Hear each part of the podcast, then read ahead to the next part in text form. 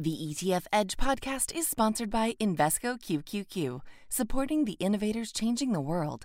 Invesco Distributors, Inc. Welcome to ETF Edge, the podcast. If you're looking to learn the latest insights on all things exchange traded funds, you are in the right place. Every week, we're bringing you interviews and market analysis and breaking down what it all means for investors. I'm your host, Bob Pisani. Today on the show, we'll discuss those pending Bitcoin ETF proposals coming off a wild week for crypto. Plus, dive into fixed income ETFs as rates creep steadily higher. Bring you up to date on a new raft of ESG related products on the market. Here's my conversation with Jan van Eck, the CEO of Van Eck, and Todd Rosenbluth, Senior Director of ETF and Mutual Fund Research at CFRA. Jan, there's more than a dozen applicants for a, a, Bitcoin ETF, but SEC Chair Gary Gensler has signaled his support for a Bitcoin futures ETF. He seems pretty cold to a pure Bitcoin ETF without clear regulatory control over entities like the Bitcoin exchanges. Can you handicap this at all for us? How is this going to play out? Well, I wouldn't say there's a zero chance of a Bitcoin ETF approval. Uh, the deadline for our application, and these things can be extended, but this is an unextendable deadline by statute, is November 14th. So between now and November 14th uh, or the Friday before, we'll know whether the SEC will approve Bitcoin, physical Bitcoin ETFs or not. Um, I would say that in the space, we launched the first pure play uh, sort of cryptocurrency company ETF called DApp in, uh, in April of this year. So I just wanted to make sure that people know that we do have a product in the market. Um, but as far as regulatory approval, I do think as well uh, you know, the SEC wants to have some visibility into the underlying Bitcoin markets. And I think they've got that a little bit when they asked Coinbase or told Coinbase not to list uh, a product that gave interest on crypto holdings, and Coinbase backed off. So they clearly have some control over over players in the underlying Bitcoin market. So maybe that increases the chances uh, from zero, but I have no idea what they are. Okay, so we now know November 14th is sort of the drop dead date for a Bitcoin ETF. Up, thumbs up or thumbs down. But what about Bitcoin futures? They're, they're, you've got an application for that as well. That's going to go live at the end of the month, I understand, unless they there is objections and they kick the can down the road. What, what are the issues around a Bitcoin futures ETF? Can they kick the down the can down the road even on the Bitcoin futures at this point? Uh, yes, I mean, there. Let me at least from an investor perspective, and this is not regulatory. The issue with the futures ETF is the dynamics of the futures curve, and without getting complicated and talk about contango too much, in Bitcoin rallies, Bitcoin futures strategies can underperform by even up to 20% a year. So that's a pretty big number. Um, the, the regulatory issues around it um, are can uh, US ETFs invest in Canadian Bitcoin ETFs? That seems unlikely now. Um, that's one issue. And the other is that there are limits on how much any fund or fund company can own in Bitcoin futures that's based on the futures contract. So, what if the Bitcoin futures ETF gets too big? So there are there are still issues out there that might cause the SEC to delay approval. Yeah, 20% underperformance is pretty significant. Uh, Todd, we don't have a Bitcoin ETF, uh, but we're getting a raft of Bitcoin related ETFs that are sort of buying companies around the crypto space. Last week, Invesco started trading two ETFs that can own crypto related companies and even Bitcoin in, indirectly. Now, tell us about this new uh, new issues by uh, Invesco, SATO, SATO, clever. Um, uh, they've attempted to partially fill the gap by launching the, the Invesco Alerian Galaxy Crypto Economy ETF and SATO as well. Tell us about that. What's in that? Yeah, first of all, these are two of the longest ETF, names of ETFs that are around.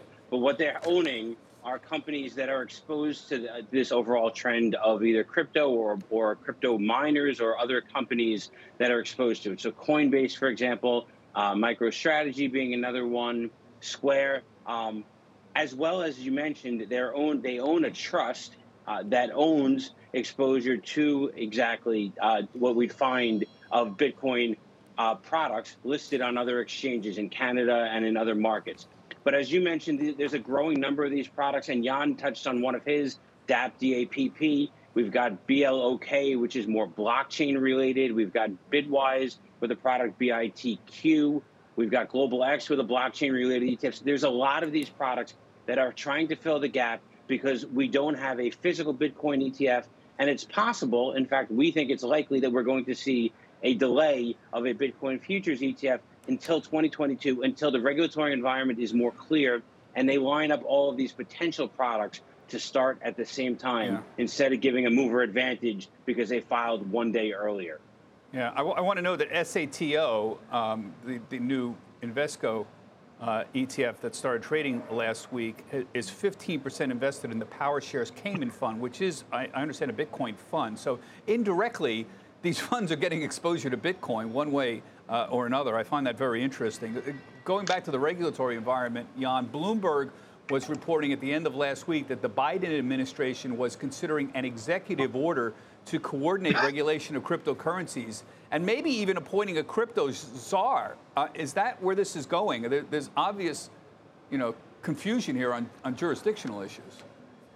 Uh, look, what's happening in the in the crypto space, uh, the development of all the software uh, solutions and, and applications is unbelievable and it's a huge challenge for the regulators to keep up. Uh, you know, I see blockchain competing against stock exchanges, against brokers, against payment systems. You now have Twitch accept uh, Twitter accepting Bitcoin payments. So the level of innovation and the speed is unbelievable and very difficult for the uh, for the regulators to keep up with. So I, I envy them, but um, you know some kind of high level like FSOC or you know, czar, I think, has a, a, lot of trouble. I think the bread and butter is going to be the work with the agencies that are already staffed, like the CFTC and the SEC, and the banking regulators, of course. Yeah, it just seems to me there are some very obvious jurisdictional issues. The SEC says a lot of tokens are investment contracts, and that falls under their purview, but that's not entirely clear. Gensler's also said he's reluctant to act on a Bitcoin ETF without regulatory control over the crypto exchanges. I, uh, who's going to give him that? So you seem to make the comment earlier about uh, Coinbase uh, and their uh, a power grab is not the right way to describe it, but nobody gave them the jurisdiction. They basically went to Coinbase and said, "No, you can't do this," and they backed off. So essentially, they have de facto jurisdiction here without anybody clearly granting it to them. And that you think is what's going to happen, Jan?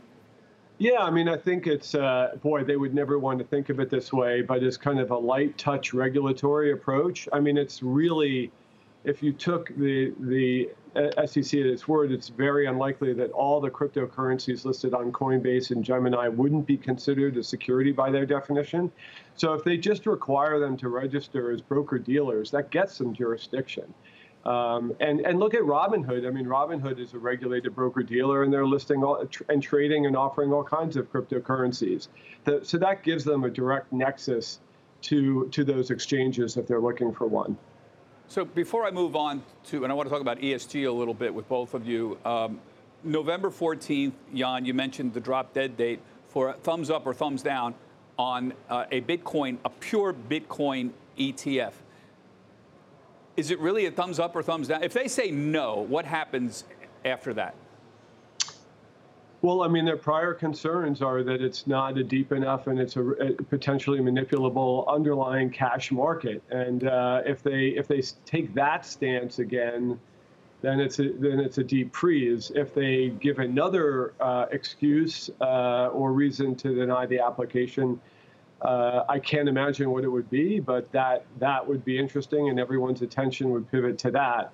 But um, again, my main point is the disruption investment in, in all this stuff is happening globally yeah. in a ton of different cryptocurrencies. You know, kind of Bitcoin is almost old school at this point. Yeah. Well, that's why I think it's so important to clear up the regulatory and jurisdictional issues. If they tell them, okay, this is a security. Uh, these coins are securities, and the SEC will now have jurisdiction over this area.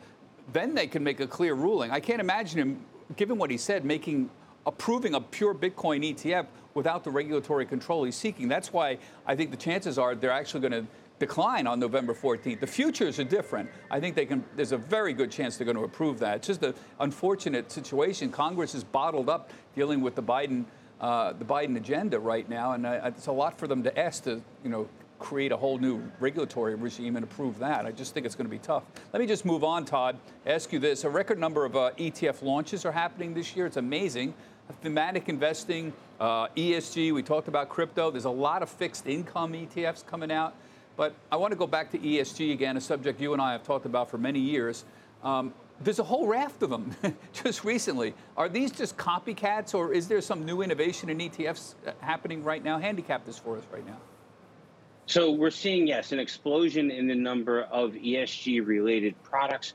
We're also seeing growth in the amount of money that's going into these products. So there's more supply right now than demand, but the, the future looks great, we think, uh, for ESG related products.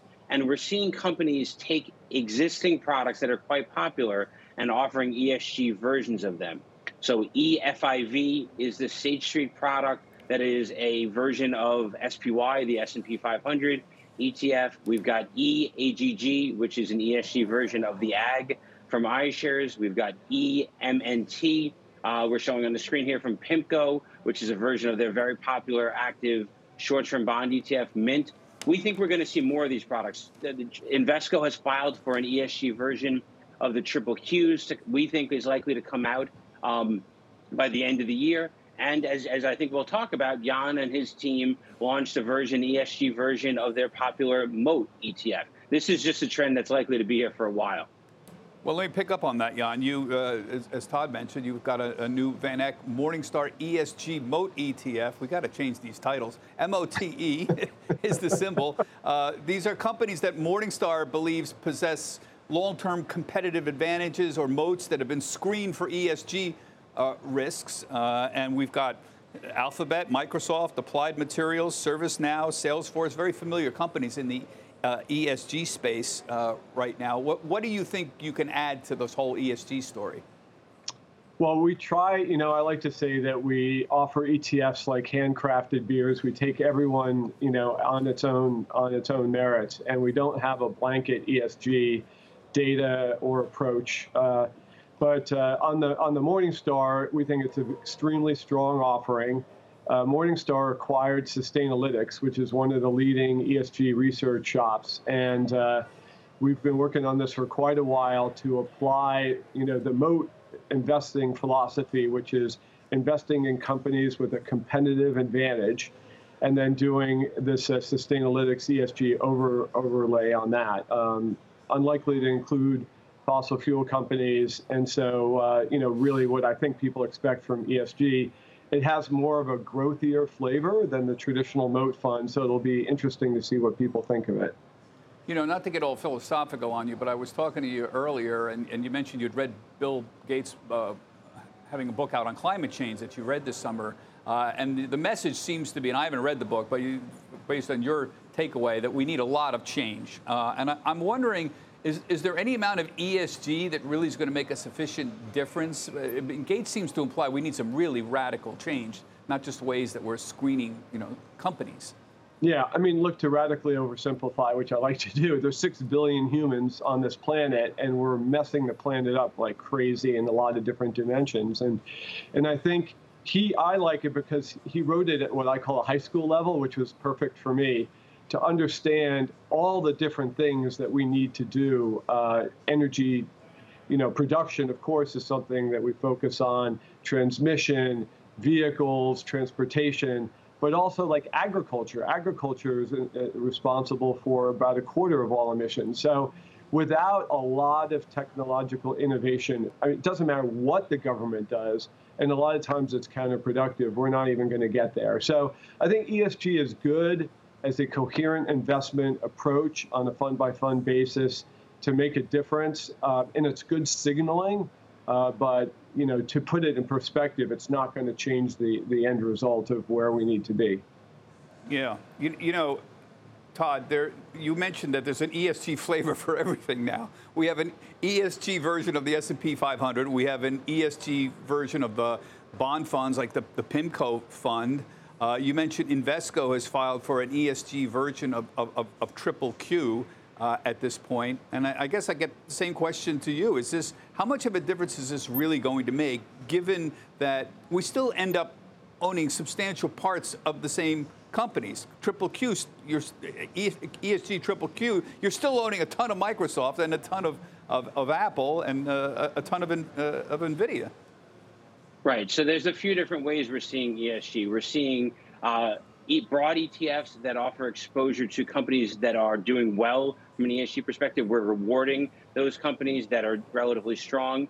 We've got ESG where it's more clean energy related. You're investing in companies that are trying to help solve the energy crisis that we're in and, and, and making clean energy become a priority. So ETFs like ICLN would be an example of that. And then we've got a couple of other different related ETFs. So Vote, VOTE, which I know you've spoken to them beforehand, which is actually working with companies to make uh, changes to the ESG priority. And I would just slip in one last one. A product launched last week. The ticker is PINK, Pink, and it's a healthcare related ETF from Simplify, and it's in, it's giving all of their proceeds and all of their profits uh, to the Susan G. Komen Foundation. So to be able to help fight breast cancer, that's more of a societal benefit. But that's a good thing. That's different ways asset managers are working to com- to be able to tap into the ESG trend. Yeah. So just going back, Jan, to what we were talking about before, and your your your interest in real climate issue and ESG in, in general, are, are companies really moving on these ESG issues? I know we've got this nice ranking that we keep doing, but and I know we've got Tesla out there. They're you know developing and building green technologies that maybe could power the future. Uh, they're doing hydro, solar, wind, geothermal. And, you know, they're talking about it, and so is uh, and Elon Musk is talking about it. But is, is everybody else doing it on a fi- sufficient scale that's making a difference at this point? I'm asking a philosophical question, not an investment-related question. But I, I can't help but think about that with the ESG story. Yeah, I mean, look, I think the where the where the real lift is going to come is breakthrough technologies like you know rice that lead, needs very little water to grow, uh, or other kinds of dry far- farming solutions as one example. Right? There's lots of different kind of technologies, so you want to own like like Todd was saying some of the companies that are really investing in having those technologies. That's that would be number one. Number two, there's a lot of companies in the middle that are just they're going to try to do the right thing, um, but they're not going to really change the curve on on climate change. And then there are the orphans, what I like to call the, you know, what about fossil fuel companies? They're going to be like the old tobacco companies in some kind of, uh, you know, investment purgatory. So, um, you know, it's it's really the technology companies and technology investing, whether privately or with public companies, that's going to really bend the curve here. I think. Yeah, it's really uh, biotechnology. You think about a rice that uses less water. I mean, that would significantly, that's a green revolution uh, right there. I just got back from California wine country in uh, Santa Barbara and Paso Robles and Monterey, and uh, boy, uh, they could use some uh, grapes that can withstand drought. They've got some very serious drought issues there, and the wine industry is trying to cope with that and develop new techniques like dry farming uh, that are sustainable in that work, but uh, they're entering three or four years of drought, so it's a, a serious issue that we've got to address. Now it's time to round out the conversation with some analysis and perspective to help you better understand ETFs. This is the Markets 102 portion of the podcast. Today we'll be continuing conversation with Jan van Eck. Jan, thanks for sticking around. I wanted to just hit on something we didn't have a chance to talk about in the show, which is your take on the commodity uh, explosion. Uh, you are one of the great experts in the United States on this. Your firm was founded on this many years ago. Uh, I guess we're seeing a, a sort of uh, an, inflation-induced anxiety around uh, commodities right now. We've got eight-year highs on oil, 13-year highs on natural gas. Where, where do you think this is going? Uh, well, there's there's a lot of different trends going on here, uh, Bob. But number one is what normally happens after a 10-year bear market in commodities. All the commodity companies have uh, stopped increasing the supply, but the world economy keeps growing. And so, out of this horrible bear market we have, I'd like to point out that gold shares from 2011 to 2016, Bob, went down 90 percent. Uh, and and you know that energy companies have really been a disaster area over the last five years. So really, what you just have is you know the world economy continuing to trudge forward and uh, tremendous supply constraints because of just the natural supply and demand. But on top of that, and I know you hate to hear this because we talked about a lot already, is ESG because it's so hard looking forward to increase supply. So not only is the world economy growing, but it takes years for a lithium mine to get going or a copper mine to get going. And, and just even restarting some projects that were mothballed over the last five or 10 years is painful. So, uh, so the way I look at the markets now, the downside on commodities is extreme, in my mind, very limited and you can name the price. I mean, there are not prices that would I would think would be crazy. Could you have copper go up, tw- you know, another to eight dollars pound? I, I don't see why not. Um, you know, if if you just have a lot of supply constraints, you, you see that uh, all over the world economy now. Um, so I, I don't I don't focus on that because the companies are so cheap on a on a price to earnings basis uh, it, it's just incredible. If, if I can go on for one more minute, gold shares uh, five years ago used to be more leveraged than the S&P. Now they have almost no debt, and their cash flow yield is better than the S&P, but people hate them. now maybe it's gold has lost its its allure, but um, it's just amazing to me how cheap some of these companies are. With fossil fuels, we all keep talking about geothermal, we all keep talking about solar, and I do see solar getting cheaper every year. The cost for solar panels keep getting cheaper. They can store more energy on them, and they seem to be garnering a larger portion of the world's energy supply, but not nearly fast enough, right? So everyone who says, "Oh, we got to stop doing, you know, coal or we got to stop doing oil uh, and move to uh, move to solar and renewables," uh, that's happening, but it's not happening fast enough. Is that the right way to look at it? You know, two points. Number one, um, that is the area that Bill Gates talks about where you have a cost advantage now because government push solar subsidies. You actually have solar cheaper than a lot of other areas, and that continues to grow like like like like crazy. Um, but uh, you know that that to me is is uh, you know is dramatically interesting. Uh, but uh, w- what people don't talk about, my second point, is that the world has pulled the rug on nuclear power. Even here in New York State, they decommissioned Indian Point. And that's what's putting all the pressure on natural gas prices. So, um, you know, the government can help, the government can hurt. Uh, that, that's kind of where we're at right now. Yeah, it's, uh, uh, you know, for all the problems people had with, uh, with nuclear power, it was very, very steady. Um, so uh, I agree with your point here. Uh, I think the problem with investing in energy is, uh, energy stocks at least, is just how small it all is. Energy is 3% of the S&P 500. You know, back in the 90s, remember when Exxon was the biggest company in the, in, in the United States at one point. and now it's, you know, it's in the top 20, but it's, it's certainly not any superpower uh, anymore. Part of the problem with the energy space is it's so small now that you get a few people, like in the last few months, buying into it, and it just blows the whole sector up. You get stocks moving 30%, you know, in a month uh, because they're so they're so cheap. The market cap is so small, and the prices are so low on it. I, I, I mean, I'm not. They've got so much further to go if people treated them like normal investments. But I don't think people will treat them like normal investments, right? So if you took their profitability and a I'll call it normalized price to earnings ratio, they have a lot further to go. But I'm questioning: Are they going to have a uh, you know a normalized price to earnings ratio, or people are just going to treat them like tobacco stocks? You know, something that even though they'll still be operational in 20 years, people want to pretend or not give them credit in their PE evaluations uh, for for their earnings potential. And so, I, you know, a lot of people, Bob, just can't buy them anymore. Like in Europe, to have a non-ESG fund is is very difficult. So a lot of investors are just uh, are not going to look at them, um, and so they're in that in that kind of so they're, they're, they're eternal value plays essentially. Um, it's sort of like China. You know, there are people now who say, "Oh, you shouldn't be buying in China because you can't tell what's going on. We there's no transparency. Yet the value guys, they don't care. The, the value guys are waiting for Shanghai to change a charge to, to, to trade at 14 times forward earnings.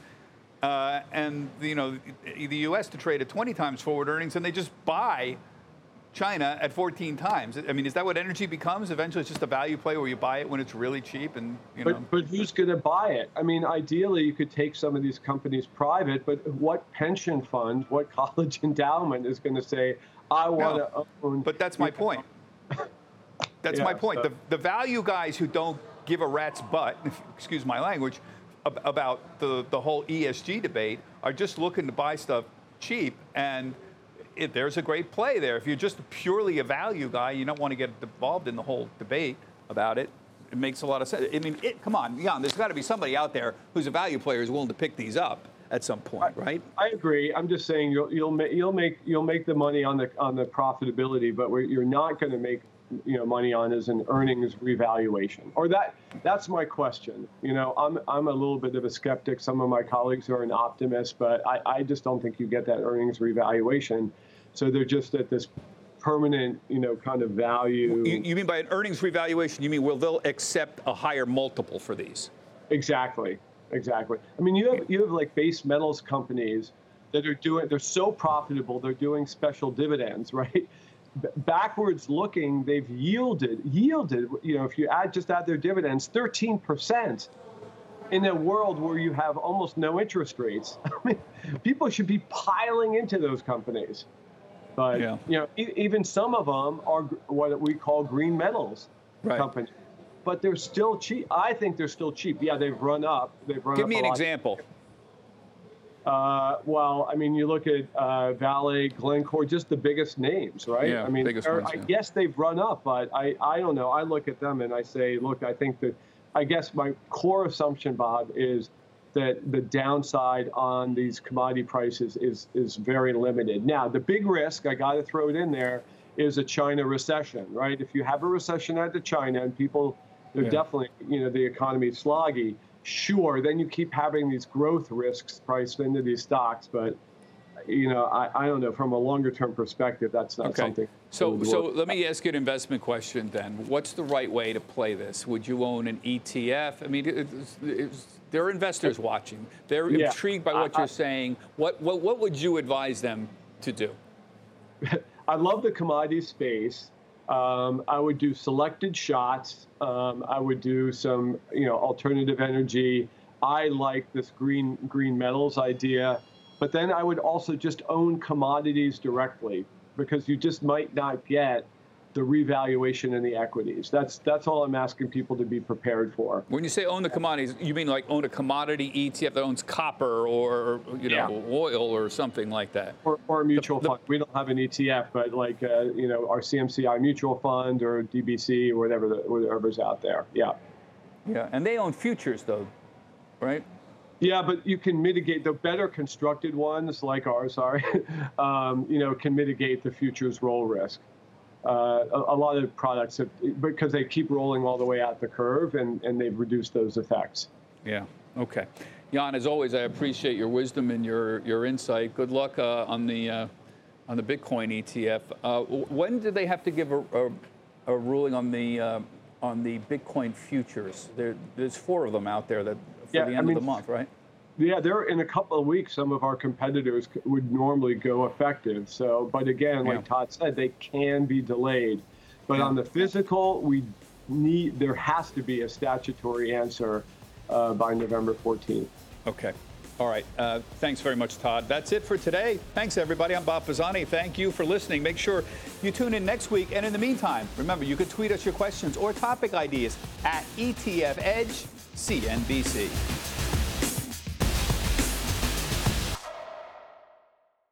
Invesco QQQ believes new innovations create new opportunities. Here's to greater possibilities together. Learn more at Invesco.com/QQQ. Invesco Distributors Inc.